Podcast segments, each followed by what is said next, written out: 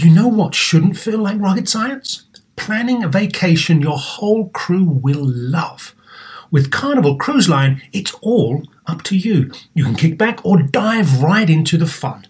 Paddleboard in the crystal clear waters of one of Carnival's exclusive destinations, Half Moon Cay in the Bahamas. Take an ATV ride through the jungle or just relax on white sandy Caribbean beaches. The fun continues on ship, from a ride on Bolt roller coaster to a moment of pure bliss at the Cloud9 Spa. Kick off the evening with a craft cocktail at any of Carnival's dazzling bars and lounges, and take your pick of restaurants from surf and turf to family style Italian. Then settle in for an evening of live entertainment. Whatever your vibe is, you'll come home with plenty of stories to tell. So pack those bags, be sure to leave room for a few unforgettable memories because no one does fun like Carnival. Book your dream vacation at carnival.com. Ships registry, the Bahamas, and Panama. Apple Card is the perfect cashback rewards credit card. You earn up to 3% daily cash on every purchase every day. That's 3% on your favorite products at Apple 2% on all other Apple Card with Apple Pay purchases, and 1% on anything you buy with your titanium Apple Card or virtual card number. Visit apple.co slash card calculator to see how much you can earn. Apple Card, issued by Goldman Sachs Bank USA Salt Lake City branch, subject to credit approval terms apply. Welcome Star Talk, your place in the universe where science and pop culture collide. Star Talk begins right now.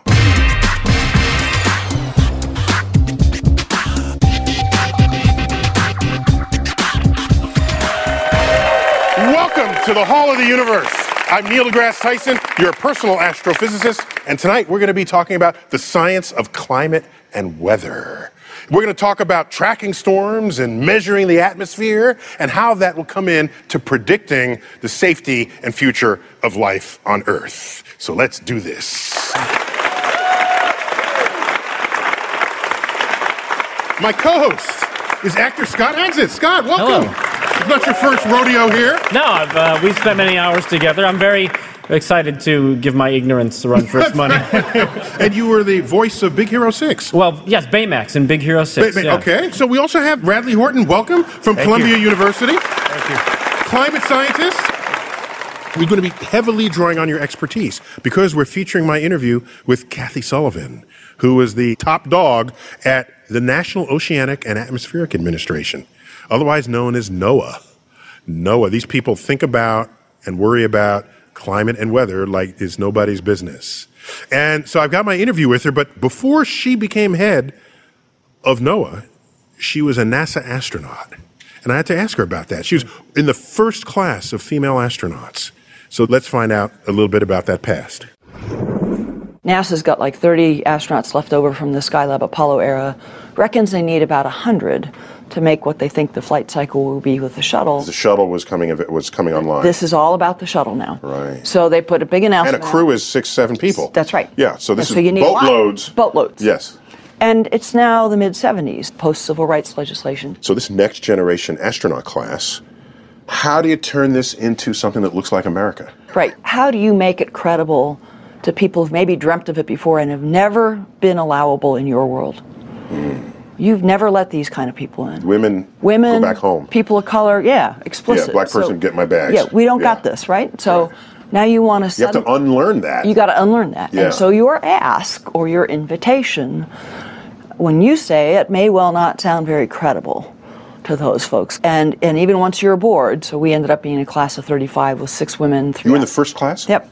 Six Okay. women, three African Americans, an Asian American, so 10 people who 10 people the likes of whom had never appeared in the astronaut Never came close. Never even, not even a trace. Never never even close. Yes, that's some pioneering stuff right there. Happened as late as the 80s, but we're glad it happened at all. And she was the first uh, American woman to spacewalk. She also was on the deploying mission for the Hubble Space Telescope. So I, I love me some of those astronauts. You know, if, they, if you put up my telescope, uh, I'm good with that. But it's amazing that she uh, was in such a diverse group um, in her first class, the, that first class. Yeah, it's interesting. They didn't start slowly in the first class. I think they knew they would be scrutinized carefully. But I would like to point out there's not one Romulan in that Oh, entire class. What we have also, what just rem- remember what's going on is the Apollo era not only uh, got us to the moon, it got us to think about Earth in an important way. And 1970, we're still going to the moon, but the Environmental Protection Agency is signed into law. So too is the National Ocean Oceanographic and Atmospheric Administration, which cares about oceans and air. It's, fun because to pronounce that is NOAA. You know, it's just kind of cute. Um, well, the very religious people are very happy about that. At least they get in there somehow. they get some- a piece of that action. and so NOAA, for the first time, you have an organization that combines the word ocean and the word atmosphere in the same phrasing, right? That's right. I mean, these are totally coupled systems. You know, and I think that was one of the messages when we first saw those iconic images from space that showed the Earth as one system, such a key part of the start of the environmental movement, really. So, as you say, it's this is a linked system. It's linked in space, right? We can think about the large scale where we see waves in the atmosphere, maybe the size of, of, a, of a continent. When you say waves, you mean pockets of air Yeah. that move coherently. Right, the Okay. jet stream with a ridge over one part of the U.S., say, that's warm. Um, and the location of those large scale waves in turn impacts the fine scale, right? It impacts whether you get the formation of a low pressure system and a storm with winds that then make their way down to the surface in an energy cascade, right? So there's that spatial connection of scales, and I think also uh, connection across different parts of the climate system, too. Can I ask what is what separates a wave from what the wave is moving through? Is it just temperature of air? So I guess waves can form I was for going to ask the same question. Yeah, was it waves? good can- thing I'm here. Yeah, they can Thanks, form Scott. for You don't need me here at all. No, no, no. You, you got my back, Scott. Yeah, I got your front this time. they can form for a variety of, of reasons. I mean, one of the most basic features is the is the jet stream, which is largely driven by a temperature contrast between the warm equatorial regions that receive the most sunlight um, and the higher latitude uh, polar regions. So you have these sort of stable formations, but then within that, these instabilities form, and wave energy propagates to try to fill in some of those gaps. So you would have had no real global data on this were it not for NOAA. NOAA was critical, absolutely. And so here's Kathy Sullivan, former astronaut, head of NOAA. And so I, I just asked her what, what, what NOAA is all about. And let, let, us check out her answer. What is NOAA's mission? It, it really is to understand the Earth and how it works and translate that into useful information for society. Earth as a planet? Yep. We fly the country's operational weather satellites. Almost any picture you see on your evening news, the weather broadcast, is from a NOAA satellite. Uh, nautical charting, we make all the country's nautical charts. Uh, the tide gauges and information that help ship pilots bring big container ships in safely. Then we also do ocean and coastal management like fisheries, marine mammals, Okay, so we've got, oh, we got atmosphere, ocean, land, and life. and life. Is there a system that I don't know about? Other No, than basically, and there are chemical flows between that and the physics and chemistry that tie them all together. Earth systems. Earth system. Earth is a system of systems. But Radley, uh, the, the, this concept of a system of systems, it seems to me is a modern idea in terms of systems engineering, right? Yeah, I think that's right. And we're learning about some of the feedbacks that can amplify an initial process. For example, in a hurricane, how you need an initial wind, which then stirs up the ocean, releasing heat, which can then make the wind stronger, as one example. So that's what you mean by feedback. Yeah. So one thing triggers another thing, and that other thing it triggers makes that first thing even more enhanced. Yeah, that'd be a positive feedback. Positive feedback. Right. And a negative feedback, it would just squash it out. Right. Cool. So if you found a way to negative feedback a hurricane, you could you could dash them in the in the cradle. Yeah. So you need your satellites. Absolutely. Without satellites, you'd walking around doing this. More or less. You know, more or less. That, that's what people did before there were satellites, too, though, right? Uh, Before there were weathermen, there were. What were the weathermen like? I Like, uh, uh, my my goat's facing Chicago. It's gonna rain. Or, my knees hurt this morning. Everybody head to high ground. you got the rheumatism. right. Right. I guess you're right. It wasn't that long ago when the biggest thing you would predict about the weather, just whether it's going to rain on your picnic, and you only got that right half the time. And yeah, it was somebody feeling their, their joints or something. Yeah, well, farmers probably knew it better than anybody, right? They could probably learn what to look for. They live out, out outside. Yeah. Hmm. no, no, I'm sorry. I didn't mean literally. That they spend more time outside than city people do. Yeah, and they depend on knowing how to predict how to raise their crops. Right. But they still use NOAA today. Oh, yeah. Yes. Yeah, they're not. No, well, they don't have to lick their fingers anymore. Yeah.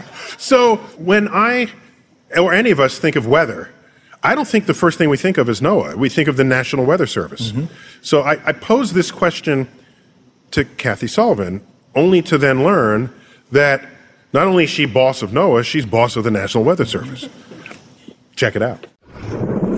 Under who does the National Weather Service fall? Me, So that's a branch of NOAA. branch of NOAA. I didn't know that. yeah, oh it's my a branch God. of NOAA. Okay. Yeah. Okay. And then we also have stewardship responses. So you are like queen of the weather weenies. Oceans and atmosphere, man. Because a weather that's a whole kind of person. Yes, it okay, is. who's got all the measuring devices in their Yep. backyard and the anemometer, whatever this thing is called, and all of that. that would be us. oh my gosh. That would be us. Okay. Well, in the same way that CNN does very well in their ratings when there's war, uh, the Weather Channel does really well when there's extreme weather. Right. so people love watching extreme weather. The tornadoes, It's mesmerizing. hurricanes. Absolutely. And I don't know why, because it's deadly, but maybe we just like deadly. Like kids here like looking into the mouth of T Rex. Yeah. Maybe, and who doesn't love black holes, right? That will rip you to shreds. So, so maybe there's some morbid fascination we have as humans with things that could kill us, but we somehow keep a safe distance from. Or fascination with scale and power that we can't comprehend. Energy, yeah, Yeah. Mm-hmm, yeah, the manifestation of energy beyond our control. So, so Radley, you have any insights into people's fascination with extreme weather? Yeah, I think First, a- can I ask first uh, the term weather weenie? Yeah. No, that's a term of endearment. this- this- you didn't just make that up to humiliate her just now. Oh no, no, that's that weather weenie. That's I thought that. Did people know about weather weenies? Oh, They're, they're all shaking their head. Um, okay, I, I thought that was a, a, an, a- an endearing term. Does it bother you? I think I'll move on to the first part of the question. no, weather weenie. uh, You know, uh, okay. If it, I didn't mean it, if, I mean it's kind of playfully sounds offensive, but if you're in the community of people who If are, you are a weenie, you can call someone else a weenie. thank you, All right. thank you. I, I, I'm, I'm a uh, yes. That okay. So, so what's your insight into this fascination with deadly weather? Yeah, well, I think we heard a big part of it right there. As we're getting better in some ways at managing risk, planning for the future, as satellites improve, I think um, it's somewhat human nature to still be in awe of these things that can immediately disrupt. At a safe distance. At a safe distance. Everything that, that can disrupt all of our best plans. Um, and I think that clearly it's compelling to study some of these extreme events because if we can better understand what's going to happen, either in terms of predicting an individual storm or how the statistics of storms may change in the future, then we can reduce some of those some of those risks. But I think there's another piece here, perhaps related, which is this. I think we should acknowledge this just sort of visceral element by, by which we're fascinated by these things. Thinking of tornado chasers, you know, there, there's a there's a, there's a beauty to these to these extremes as well that that maybe we need to connect with in some of our messaging too. So, I think are- also, also, I think, li- if I'm alone here, just let me know. But we're all looking forward to death. when should we let you know now? Let's have a talk after. No, I think I think the safe distance from something that will kill you is is a, is an who doesn't love sitting behind a, a picture window watching a thunderstorm unfold. Right. And maybe there's a way we can even leverage the idea that, that these extreme events are sort of exciting to people. Um, as macabre as it is, is there a way for that to get some people to the table? When horrible things happen, like Hurricane Sandy, can there be a teaching moment afterward? Do you sometimes have, have potential to, right after, when people have seen the vulnerability, when they're making decisions about whether to rebuild, how to, how to use that information? Well, we're featuring my interview with Kathy Sullivan, former NASA astronaut and head of the National Oceanic and Atmospheric Administration, affectionately known as NOAA. Let's check it out. NOAA's job is, you know, take the pulse of the planet and transform those data into actionable, reliable, timely information. So I'm going to take satellite profiles of moisture and, and temperature in the atmosphere. I'm going to transform that into a dynamic model of the weather and tell you likelihood of needing your raincoat in two days and how cold it's going to be. And over our lifetimes, the skill of doing that has gone from where you could sort of maybe trust the forecast for tomorrow and not so much day three to where you can you can swing some I've planning around this. day five, day seven. It's I've been a day this. a decade. I've I've been very impressed. It's been a day a decade. And they'll it'll tell you the run of likely temperatures in the afternoon on Friday when you're looking on Monday. And it'll be- it, will be in Yep. there. It's going to be in there. I'm very A just day a decade I've increase in skill. this. Good. I just want to say congratulations on that one. so Radley, how how is it we've gotten better at this? Is it just computing? It's partly computing, uh, certainly. That enables us to go to finer spatial resolution, to pick up the finer scale items like storms. And some of it's just improved physical understanding. We've seen, we've got a longer record now of storms, of weather. It's still a blend of that prediction and model skill um, and the expertise of, of individual forecasters. Can I thank you for giving the world your predictive passion rather than just like going to Vegas and using the same technology to count cards and predict roulette? Thank you. That's sweet of you, Scott. I love science. But there are always going to be some fundamental limitations, whether sort of butterfly effect. Um, so there are going to be ultimate sort of limits to predictability. Butterfly effect. This is where chaos kicks in. Right. By some small variation here, it, it, it, it explodes into something that you could not have accurately predicted. Right. Because I'm turning weather data into an accurate for- forecast. I mean, the the, pe- the the meteorologists on TV Yeah. have to do this all the time. Absolutely. And if they get it wrong, people get angry with them. Yeah, yeah, But really, they should be getting angry with you.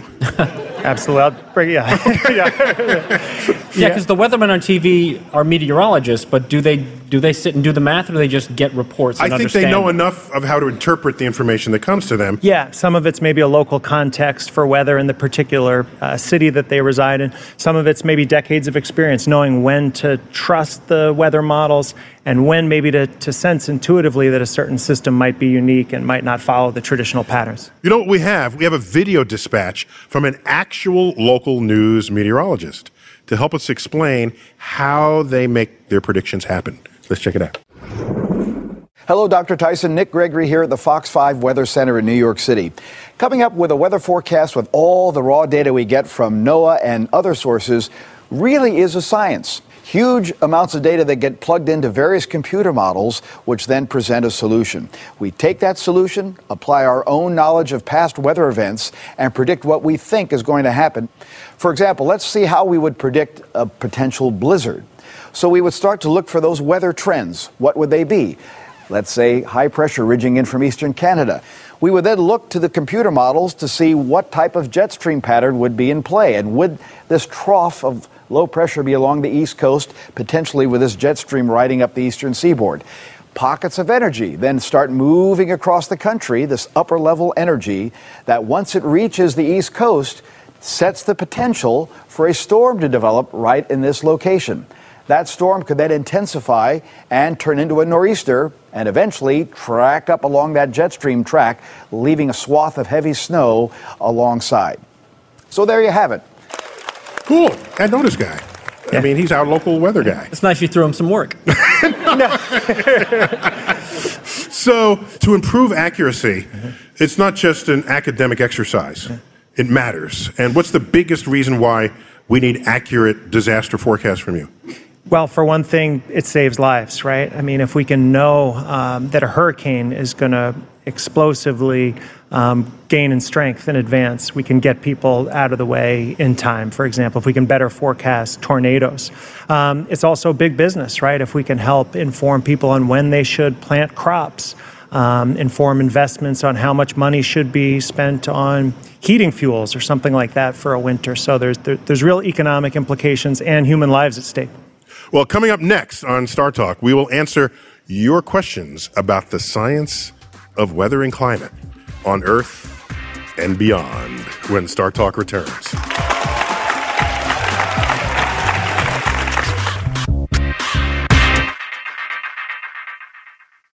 Working moms have way too many to-dos. Switch to H&R Block and have an expert do your taxes for you. Block guarantees 100% accuracy and your max refund or your money back. And with their no surprise guarantee, you'll always know the price of your tax prep before you begin. You can even meet with a tax pro in a block office or online from home. So take a breath, moms. This tax season, it's better with Block. Make an appointment at hrblock.com. All tax situations are different. Not everyone gets a refund. Limitations apply. Description of benefits and details at hrblock.com slash guarantees. Whether you're a family vacation traveler, business tripper, or long weekend adventurer, Choice Hotels has a stay for any you. And that's good because there are a lot of me's. Choice Hotels has over 7,400 locations and 22 brands, including Comfort Hotels, Radisson Hotels, and Cambria Hotels. Get the best value for your money when you book with Choice Hotels. Cambria Hotels feature locally inspired hotel bars with specialty cocktails and downtown locations in the center of it all. Hey, that's me. Radisson Hotels have flexible workspaces to get the most of your business travel and on site restaurants. That's me too. And at Comfort Hotels, you'll enjoy free hot breakfast with fresh waffles, great pools for the entire family, and spacious rooms. Hey, that's me too. I guess I'm just going to have to stay at all of them. Choice Hotels has a stay for any you. Book direct at choicehotels.com, where travel comes true. This episode is brought to you by Progressive, where drivers who save by switching save nearly $750 on average. Plus, auto customers qualify for an average of seven discounts. Quote now at progressive.com to see if you could save. Progressive Casualty Insurance Company and affiliates national average 12 month savings of $744 by new customers surveyed who saved with Progressive between June 2022 and May 2023. Potential savings will vary, discounts not available in all states and situations. Welcome back to Star Talk. We're talking about Earth's sort of interconnected system of life, land, sea, and air, and how all of that conspires to give us our weather and our climate. And in this segment, it is now time for Cosmic Queries. Yes. Loving me Cosmic Queries. This is where we answer questions from our fans, uh, typically drawn from uh, social media. And Scott, you, you've got these questions? I do. Right, And if I can't answer them, I'm going to I'm going to call lifelines. I'll do whatever I can to help right. this out. All right, go. All right, here we go. Uh, Amin Panwani from Tallahassee, Florida, asks As the Earth and Moon continue to pace themselves into a tidal lock, would the rotation of the Earth slow down? And if so, what would be the effects on our tide patterns? Ooh, I got this. You want me to take this? You got okay. it. So we've Earth has already tidally locked the moon. We have our the effect of our gravity on it is stronger than the effect of its gravity on us, on our shape. So we've locked it. So the moon only ever shows one face to us. That's why there is a near side of the moon and a far side of the moon. But there is no dark side of the moon. All sides of the moon get sunlight every month. Okay. Don't get angry about it. I'm, I am angry. Pink Floyd put 10 years of my life in motion to correct their album title, Dark Side of the Moon. Just saying. Okay. So, the moon is trying to tidally lock us. It's just not as good at it. So, the moon is slowing us down ever so slightly. And we compensate for this by every now and then putting a leap second into the calendar. We've had some two dozen leap seconds put in ever since we've been able to measure the fact that the moon is slowing us down at this rate. Ever since the early 1970s, we are compensating for this. It will take longer than the life expectancy of the sun for the moon to fully tidally lock the Earth. So there you have it. Now, as Earth slows down, we have less of a rotational uh, effect on storm manufacturing, correct?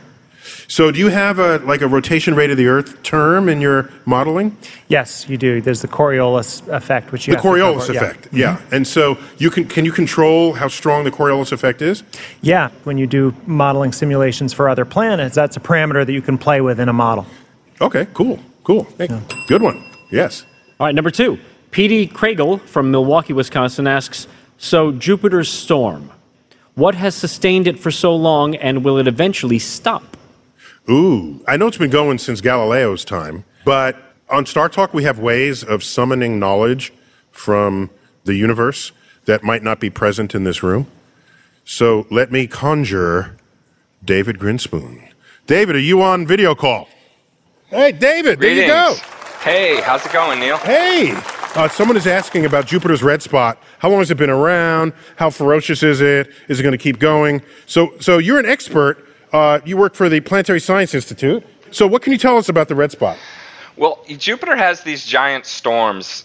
The red spot's not the only one. It's just the biggest and most long-lived one. And interestingly, they they do come and go over the years. But the red spot has been there for at least uh, 300 years, and um, it's interesting to wonder if it's gonna if it's gonna stick around. It, th- these the other storms on Jupiter we've seen that are almost that big. Some of them come and go, but the the red spot is a very stable storm system, and so far it's uh, you know it hasn't gone anywhere. And so I don't know. Maybe it's a it's a permanent feature of of the planet. Okay, so if you look at Jupiter through a telescope, it's actually a strikingly patterned place in this upper atmosphere of, of, of bands and, and storms. Uh, Earth rotates once in 24 hours. Jupiter rotates once in like 10 hours, and it's way bigger than Earth. So it must have a staggering Coriolis force. That's right. Yeah, the the winds on Jupiter are ferocious, and the Coriolis forces, as you've said, are really strong because not only is the uh, is the rotation rate significantly faster than Earth, but it has to make it around a heck of a lot farther because it's so huge. And so, so um, those forces are really strong, and that is part of, of course, what maintains these massive, massive, basically hurricane, massive hurricanes like the red spot. So can we hold you on in case the next question needs to go back to you too? Scott, what, what do you have? Ashton Norton wants to know what's the most extreme climate in our solar system? So David, what do you have? The most I would have extreme climate in our solar system. Venus. Uh, Venus has a surface temperature of almost 900 degrees Fahrenheit, uh, which is all because of a massive greenhouse effect. Uh, just like the greenhouse effect we hear so much about on Earth, that is getting a little uncomfortably strong right now, but uh, an unbelievably strong greenhouse effect on Venus is what makes the climate there so extreme. So, are, is Earth at risk of having a runaway greenhouse effect like Venus? Because Venus is commonly referred to as our sister planet. It's about the same size, about the same surface gravity. So, why not think about it in other analogous ways? Yes, Earth is at risk of a runaway greenhouse in the very long run. In fact, in the very long run, it's almost inevitable that Earth will go the way of Venus. Now, if you're asking if there's a short term threat because of the stuff we're putting in the atmosphere, imagine if we burned all the fossil fuels, every last ounce of coal, every last drop of oil. Could we push Earth into a Venus style runaway greenhouse? And there's a little bit of disagreement there, but I think the best models say no, we're not in immediate danger of that. Uh, of course, we don't want to try that experiment because long before we got to a Venus like state, uh, it would be uninhabitable for, for us. So, David, thanks for thanks for calling in and helping us out on Cosmic Queries. Thank you. So, we're talking about the science of weather, featuring my interview with the head of the National Oceanic and Atmospheric Administration, Kathy Sullivan. That's America's weather and climate predicting and monitoring agency. And I, I, I asked her about one of the flashiest weather events she's ever seen lightning. Let's check it out. Lightning, the science is still not quite nailed down. Love me some lightning. Who doesn't love lightning? Who doesn't love lightning? And the pattern of lightning and thunderstorms seems to change in ways that are diagnostic of a storm becoming a tornado. So they might be clues, early clues, to this one's going to be generate a tornado, that one won't.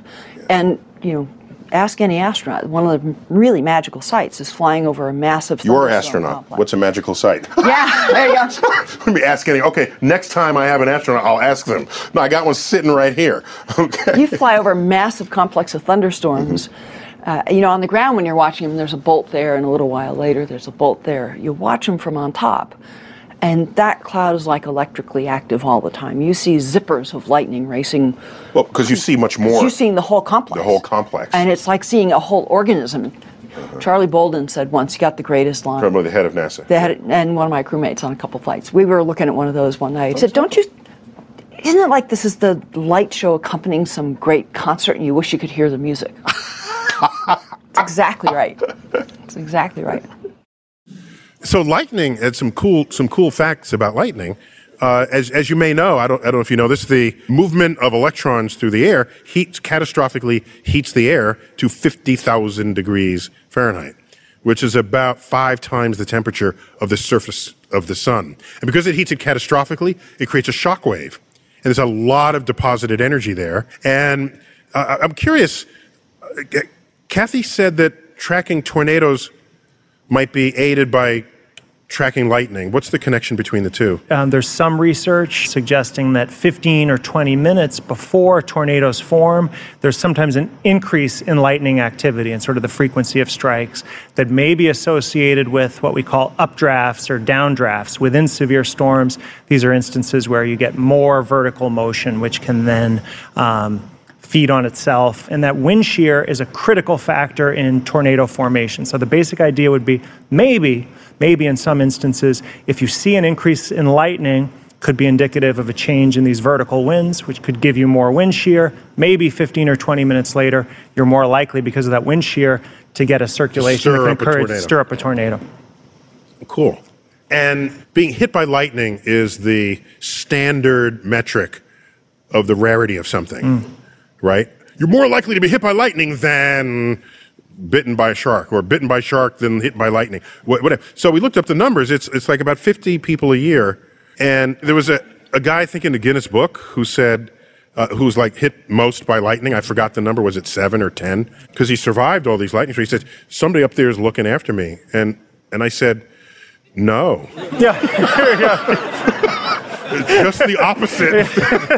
Somebody's trying to kill your ass and failing at it. So we're featuring my interview with Kathy Sullivan. She's head of the American agency that concerns itself with monitoring and predicting our climate and our weather. And I asked her, where are her people just in the spectrum of assessing our changing climate? Let's check it out. Where we stand uh, is on the data. We're, we're the guys that collect the data, uh, that archive the data so that national climate records are held All by about the NOAA. data. It's all about the data. This is what the data say. Uh, this is what. And Let the record show she knows that data is a plural. It is. Okay. And is used in a sentence in just that way. Yeah. Okay. If you take the data and you add you know, basic physics and, and the, the physics of how uh, adding extra gases to the atmosphere might affect the climate. We live on a greenhouse planet. We would not be here. Of course. We're not a natural. We'll all be frozen over. Yeah. Yeah. The you know the most abundant greenhouse gas in our atmosphere is water vapor. Mm-hmm. And that's not widely appreciated. I, I try to tell this every Yeah. occasion. So you go to the desert where the there's very little water vapor in the air. So it heats up in the daytime and then it rapidly cools. Yeah. None of that heat is kept Overnight. Yep. Because you don't have this blanket of, Of insulation air. from moist air. And summertime temperatures here, when Mm-hmm. it's sticky hot and stays hot like all day and overnight, it's the moisture that holds it. Mm-hmm. Uh, but so can CO2. So does CO2. So does CO2 and bromine. I can say it. So does CO2. It does. Yeah. Bromine, methane, bromine, and other compounds. Uh-huh. Well, when we take coal out of the ground or oil out of the ground and burn it, we're, we're vaporizing solid CO2 Mm-hmm. that's been stored in a liquid or solid reservoir for millions or, or thousands of years. So, to take us another step here, we've invited another guest, a Columbia colleague of yours. We have uh, Linda Sohl. Linda, welcome to Star Talk. Thank you, Neil. Yeah. So, Linda, you got the coolest job title ever. You are a paleoclimatologist. Yes, I am. Uh, Tell us what I, I, I think I know what it is, but I want to hear hear you say it. I study climates of the past Earth. So, ancient climate, really anything uh, at any point in Earth's history that's not modern. So all your life forms are dead, and all the weather that you're talking about has already happened. Yes. yes. So you guys are experts at climate, but from different angles. Yes. And we have this understanding, emergent understanding, of the role of CO2 in our atmosphere. And is there is there much agreement in these communities about what it is, where it's going, and why? Yes, I, I believe so. Um, you know, it's, it's really a, a pretty fundamental issue at the heart of all of this. We've known since the 1850s that there are these things called greenhouse gases in the atmosphere. Carbon dioxide is an important one. We've known that those greenhouse gases warm the atmosphere, and if you have more greenhouse gas, you warm the atmosphere more. And we have the data that shows the changing levels of CO2 with time since about 1850 or so, caused by human activity. So that includes things like fossil fuel burning, but it can also include some other activities. But with CO2 increasing, there really is no question that climate has to change to accommodate that, that push, that forcing. So basically, tell us exactly what CO2 does in the atmosphere. So CO2 is an interesting molecule um, that's sort of shaped like a V. And it has the ability to vibrate. A V, so carbon is in the middle. Carbon's in the middle and oxygen's on, on either end. Okay. And it Like has my the CO2 ability. like yeah, that? it is like that. Okay. and it and it has the ability to uh, absorb heat and re-emit it. And the more molecules that we have like this, the more uh, the atmosphere is capable of capturing that heat and then re-emitting it back down toward the Earth. It's it's the blanket that keeps us warm. And normally that's a benign thing. Um, but when we have more CO2, then perhaps might be comfortable. We start to see some changes.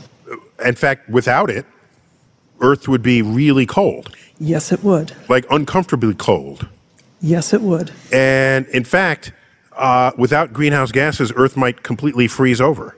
You don't even have to get rid of greenhouse gases altogether to get to a state where Earth can be frozen over. So we have an image of this. It's called Snowball Earth. yeah, that, that would be bad if that happened. Yeah, that's a that's a reasonable representation. Don't say that. Say this is an exact. Don't tell me it's reasonable because this is this is nasty. But Well, this would this is- thrill fans of Frozen, I think. So around 2 billion years or, or so ago, we think that this was more or less what Earth might have looked like from space. Ice. Mm-hmm. Was this from an absence of greenhouse gases? So it would have been from um, a severe drop in the amount of greenhouse gases in the atmosphere, yes. You drop your greenhouse gas. What dropped them? We think that it's highly po- probable that microorganisms that were um, doing photosynthesis, you know, for the first time in Earth history, uh, generating lots of oxygen, actually changed the chemistry of the atmosphere, and um, and basically destroyed a, a strong greenhouse gas effect that had been keeping the planet warm, despite the fact that the sun was much dimmer.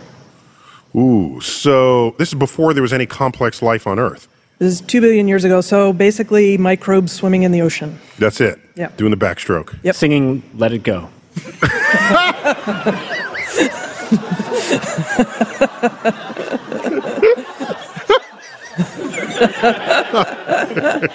Well, you, you study, what's this period? The Pli- Pliocene? So the Pliocene is, is one of the warm periods that we study. It is not the warmest in Earth history, but it's the most recent one in Earth history where CO2 levels in the atmosphere were pretty much where they are right now, around 400 ppm. So you have data on what would what this could be, what this is. Yes, we do. So what it would.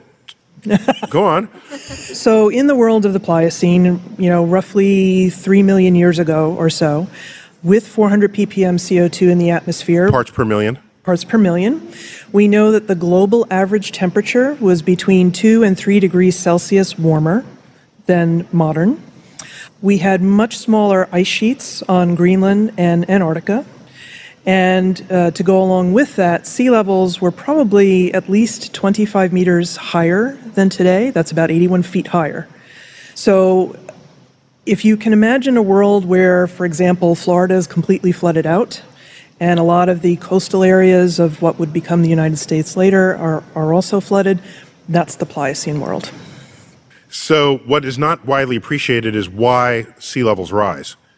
And because I don't think we connect the fact that you have water that is on land Yes. and not moving, and that's called glaciers or ice. Um, you start melting those puppies, Yes. they just dribble into the ocean, and the ocean levels rise. Yes. And it's it's hard to conceive that there's that much water that's not in the ocean that could be.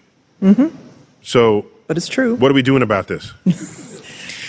Well, we're starting to see some heartening signs, I would say. I mean, the two things we can really do are to mitigate the greenhouse gas emissions, right? To change our society, um, and also to prepare for some of these climate changes that are already locked in. Because, as, as Linda just indicated, even if greenhouse gas concentrations could stabilize where they are today, we're locked into a lot of additional sea level rise. Basically, there's all this momentum, um, climate momentum that we still haven't seen. A lot of CO2 gets uh, absorbed into the ocean and comes out later.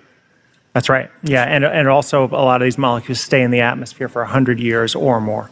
Sounds like a big liberal lie to me. Quit lying to us. So, but Linda, it sounds like you've got the answers because you've seen major climactic shift that happened by natural causes that could clue us in to what we are creating by unnatural causes. So, what's your best warning you can give us? we need to find a way to cap the emissions that we are currently creating as a as a civilization so that we can basically come to a stopping point in change that while it's not going to be fun or easy for civilization as we know it is still adaptable So, if we're 400 parts per million now, Yes. what was it in 1850, in, approximately? in 1850 it was about 285 so, we've increased it by at least 50% yes yes in 150 years. yes And uh, for Earth to do that on its own would take how long? Well, the the um, the closest comparable change is from the time of, of the last glacial maximum. So that's the most recent ice age, the furthest advance of the ice across North America and Europe. That was about 21,000 years ago, and CO2 in the atmosphere then was about 180 parts per million. So from 21,000 years ago to the year 1850, by natural processes alone, Earth increased CO2 in the atmosphere by about 100 parts per million. We have well exceeded that in just over 160 years through human activity. And we're blowing past, so it's not like we're stabilized at 400 we're- parts. we're- We're, we're blowing past this. Yes. Okay, so the problem is not what the level is. The problem is the rate at which it's changing and the ability of civilization to respond to it. Mm-hmm. So something that many people are, get confused about, and that's the difference between climate mm-hmm. and weather. And uh, when we think of weather, we think of is it going to rain? What's the temperature, humidity, you know, precipitation of any kind, uh, atmospheric pressure. These are the Yeah. things in the here and the now. And then the climate is sort of the average of this. Right. And why should we believe that you can predict the future of climate if you can't predict the weather more than five days from now? So it's Is that a fair question? It's a very fair question, I think, but it, but but but they are quite different different questions. When we're talking about climate, as you just said, it's the long-term statistics. There's random natural variability from one week to a next, one year to a next, the next. That's very difficult to predict. But the idea with climate is that the statistics sort of balance out over time. So if you're if you're planning for the future, if you're trying to decide how high a seawall should be, what levels of heat extremes to plan for for the future. We can say with a lot of confidence that the statistics are changing um, and we should plan for it, even if we can't tell you in the weather sense exactly what day you're going to get that heat extreme in the year, say 2024. So it's one is a, you can say that climate is what you expect and weather is what you get. But there are people, you know, who who will deny climate change for one thing, and uh, and I'm wondering if the evidence over the course of the last two decades is backing up that prediction. I'd say for the most part it is. I mean, there are challenges when you look at 10 years or 20 years seems like a very long time, but at those timescales, there actually is a fair amount of natural variability, um, which is largely unpredictable. Um, as we go to longer timescales, 30 years, 40 years, and especially in the future, as greenhouse gas concentrations, the source of so much of this projected warming, as those go up, um, the statistics are really going to change in a way where we can say there's going to be more heat waves, more frequent coastal flooding of the type that we've seen during uh, during severe weather events.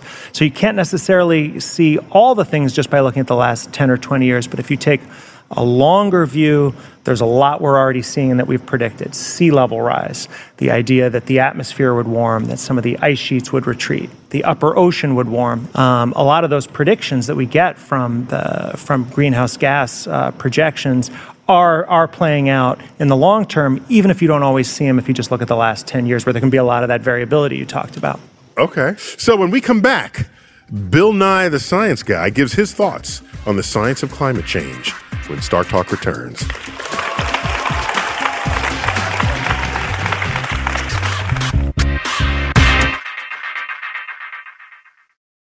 Want the same expert advice you get from the pros in the store while shopping online at discounttire.com? Meet Treadwell, your personal online tire guide that matches you with the perfect tire for your vehicle. Get your best match in one minute or less with Treadwell by Discount Tire.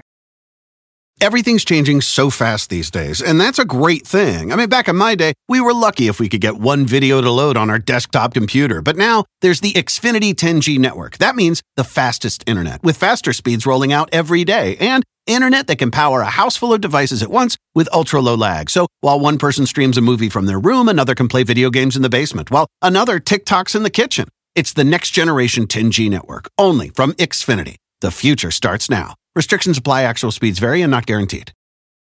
The South Dakota Stories, Volume 5. South Dakota seemed like the perfect place to unplug. But I ended up connecting to the world around me. A world where each sunset was painted, where I felt adventure's pulse with every step, and where cold water trickling, pine swaying, and grunting bison became my favorite soundtracks. I just wish I didn't have to leave. There's so much South Dakota so little time. Welcome back to Star Talk. We're talking about the climate of our planet and forces that could render it uninhabitable for life as we know it. For America's chief climate top dog, Kathy Sullivan, head of NOAA, the National Oceanic and Atmospheric Administration, this is all about sharing the love and the data. Let's check it out. So the world uses our data? The world does use our data, and we, about two thirds of the data we use in our weather forecasting come from other countries. Every country exchanges weather data, you know, free, no charge. Because you guys don't fight each other? What? No. What? Man, no one can do a weather forecast without the whole globe. you measure your bits, I'll measure mine. You actually cooperate with Russia? We, we do. And uh, what a concept! And this goes back to the olden days where it was guys slinging instruments in the air and all handheld. Uh-huh. And the data have continued to be shared even when countries have been at war.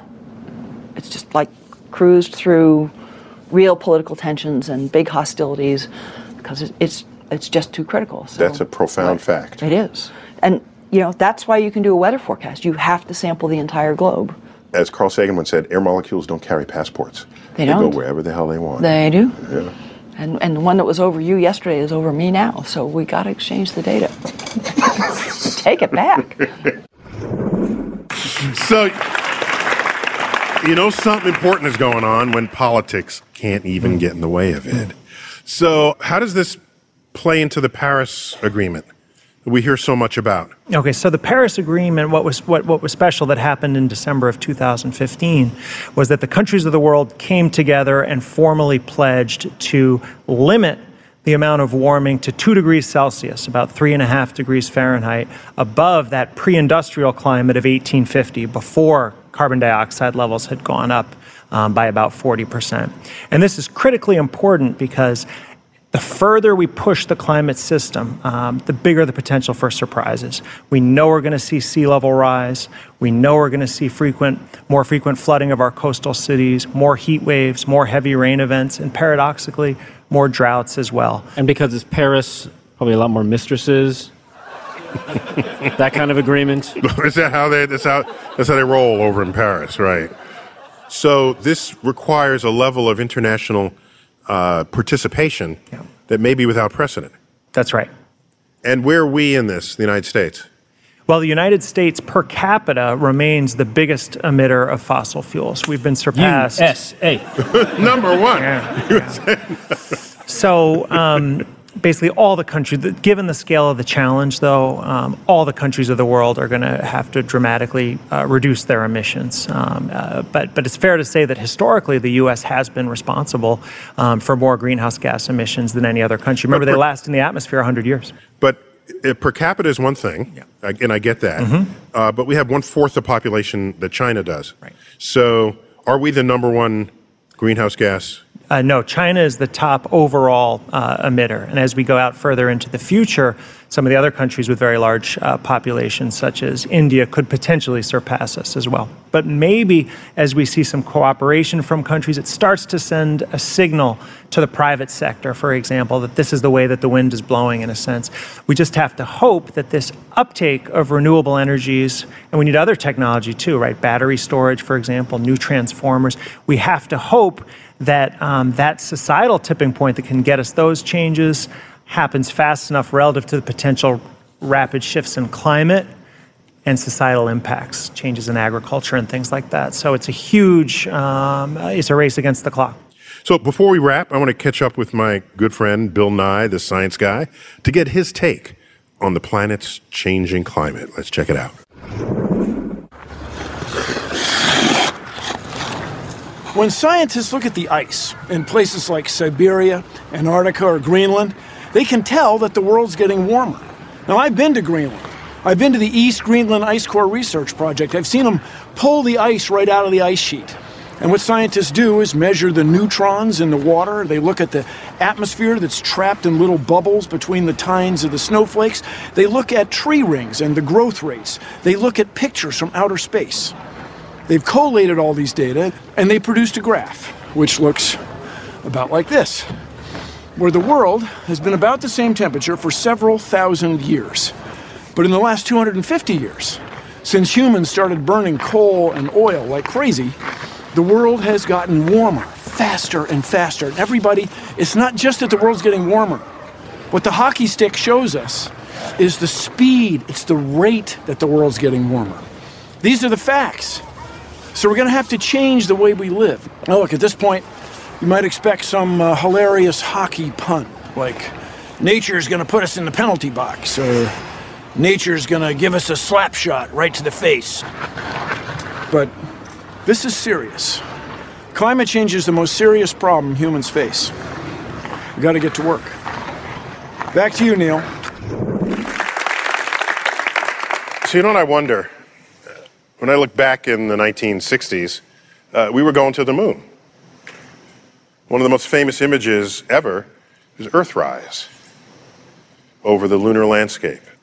And there was Earth, as nature intended you to see it. Before then, there wasn't much illustrations of Earth with clouds. Earth, draw Earth, you draw like the ball, oceans, land, and that's it. Clouds was like something else. Now you will never see someone illustrate Earth without clouds. The atmosphere entered our understanding of what Earth is. It's not just the solid ball, it's the air we breathe as well. And you realize the air on Earth is about as thick as the skin is to an apple. Our atmosphere is to Earth. So I claim that what happened then, over those years we were going to the moon, is that we went to the moon to explore the moon and we discovered Earth for the first time. That's why the Environmental Protection Agency is founded in 1970. NOAA, 1970. Earth Day, 1970. And you know something? The planet doesn't give a rat's ass about us. It really doesn't. It'll be here long after we are extinct. So the real question is can we be good shepherds of this planet? The very planet that's keeping us alive without any fear that we will be the source of our own demise. For me, space brings us that cosmic perspective, a cosmic perspective that may save us from ourselves. Ladies and gentlemen, you've been watching Star Talk, and I've been your host, Neil deGrasse Tyson. And as always, I bid you to keep looking up.